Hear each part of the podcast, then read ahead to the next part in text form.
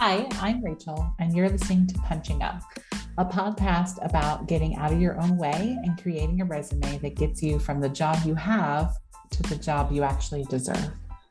Using practical advice from years of recruiting and HR experience, I'll help you craft a resume that opens doors and gets recruiters actually excited to talk to you, even if you don't meet 100% of their pre qualifications. I truly believe if we can get your foot in the door for a first interview, you could take it from there. All you need is a better resume. So let's get started.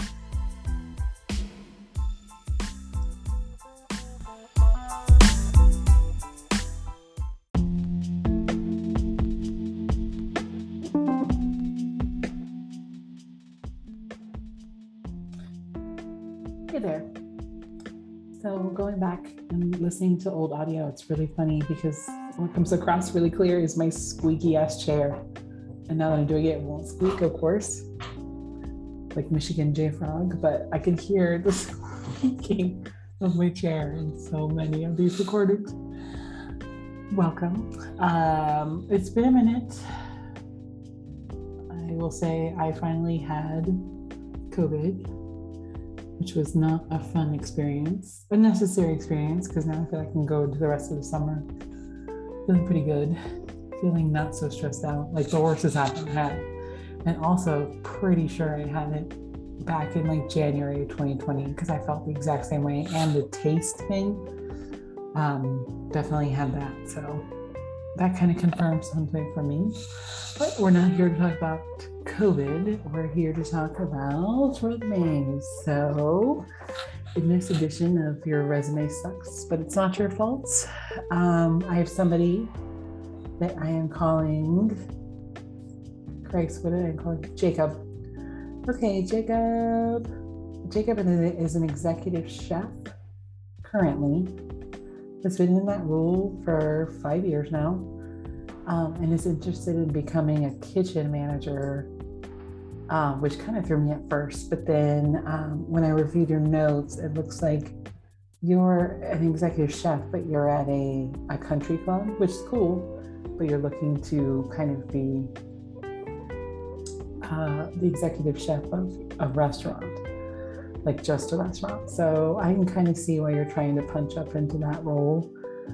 Um, first and foremost, what you sent me was the Indeed resume, which includes the Indeed email address and the Indeed formatting, um, which I really, as I've said several times, cannot stand. You want to be in a management role, you need to have a resume that is not the Indeed default resume. Um, so that's step one. Um, the other part of that made this truly, truly challenging is you have one job listed. And like, granted, you've had it for over five years, like almost five and a half years at this point. But it's hard to figure out because I see when you graduated from college, and that is uh, a good, what is that, 30 years almost um, so this resume reads like you went to school for culinary arts and then you became an executive chef like 25 years later. I'm sure there's a lot of work history between these two events, um, but you certainly didn't leave it. You also gave no description of what your job as an executive chef is at your current position. Um, so I did a little digging. I actually went to the website for the company that I work for so that I could pull some uh, descriptors for that. And then I just used the Escoffier definition of an executive chef. Um, so I kind of pulled that together for you, but it would be great to see a couple more jobs listed here. And then education, it's interesting. You say two years in culinary arts. So I don't know if that means they graduated, like with an associate's, um, or you just went for two years. I'm really not sure. Um, and again, if I'm not sure, recruiters aren't sure and they were just going to look at this and kind of move on. Also, um, this is nitpicky, but your first name is capitalized, your last name is all lowercase, which is just crazy. Like, same fonts, same consistency, all this stuff. You know, you want to make a document that is pleasing to the eye. Um, and this just looks like you saw an opportunity and frantically posted for it rather than taking the deliberate time to, you know, cross your T's, dot your I's, show that you have some attention to detail, uh, which I definitely I would require of my kitchen management position. Um, so it's it's an interesting misfire. Um, and then here's the interesting thing the skills section, which indeed does for you, it just keeps prompting you with skills. So you took full advantage of that. But a lot of these are super repetitive and not in any particular order. So, like, you have culinary experience, kitchen management experience at the top, that's great.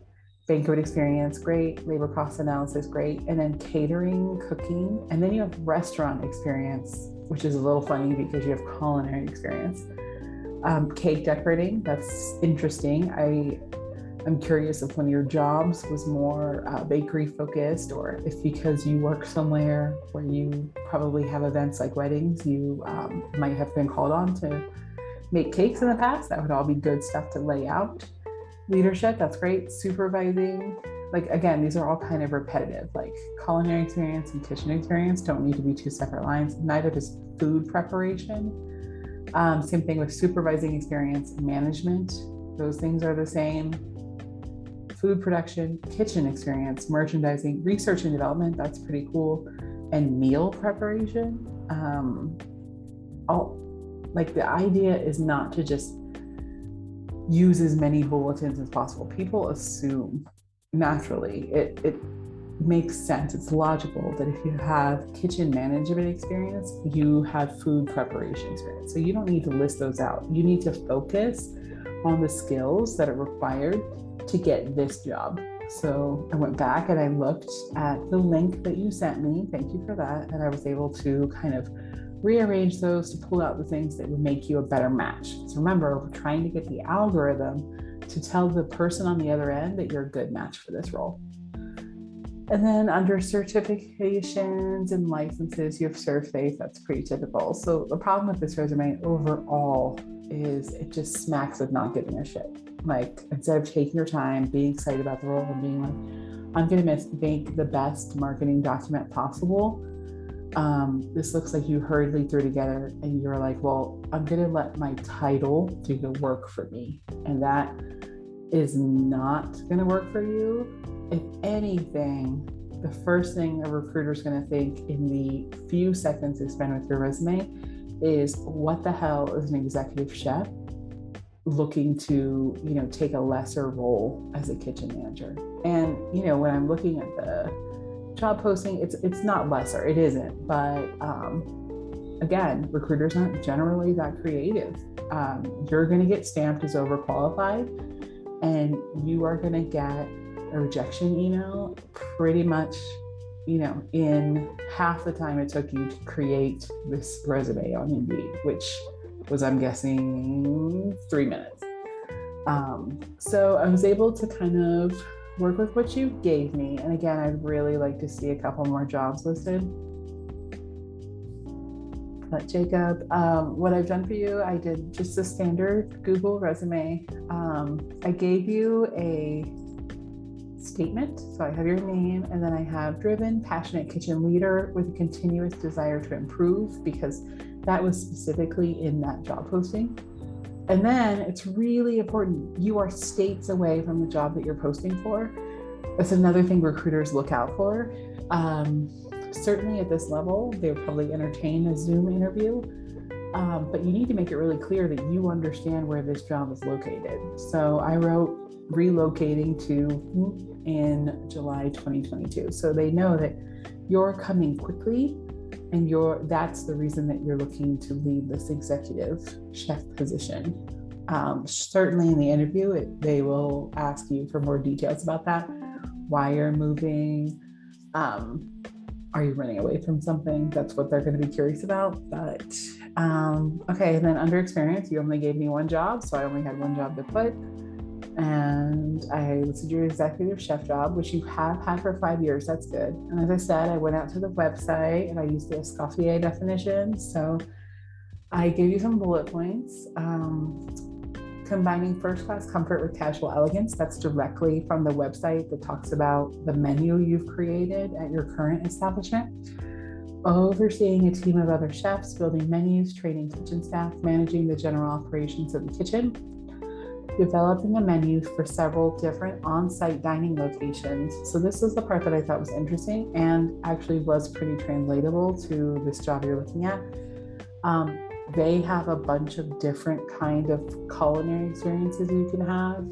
And it looks like you currently are developing menus and prepping and making things for a bunch of different things. So there's a sports bar and grill a family dining room a poolside patio a terrace on the green a children's activity center which i looked up and it looks like you have like children's versions of the menu items that you have in the dining room, which is actually really interesting, um, and private meeting rooms. So you can be called upon at any point in the day to be doing more sports bar type food, uh, event food, wedding food, poolside food, um, kind of upscale food, and then a, a scaled down children's version of that food, and then you're doing private events for meetings and things like that. So that that part I would really try to hit, um, heavily hit.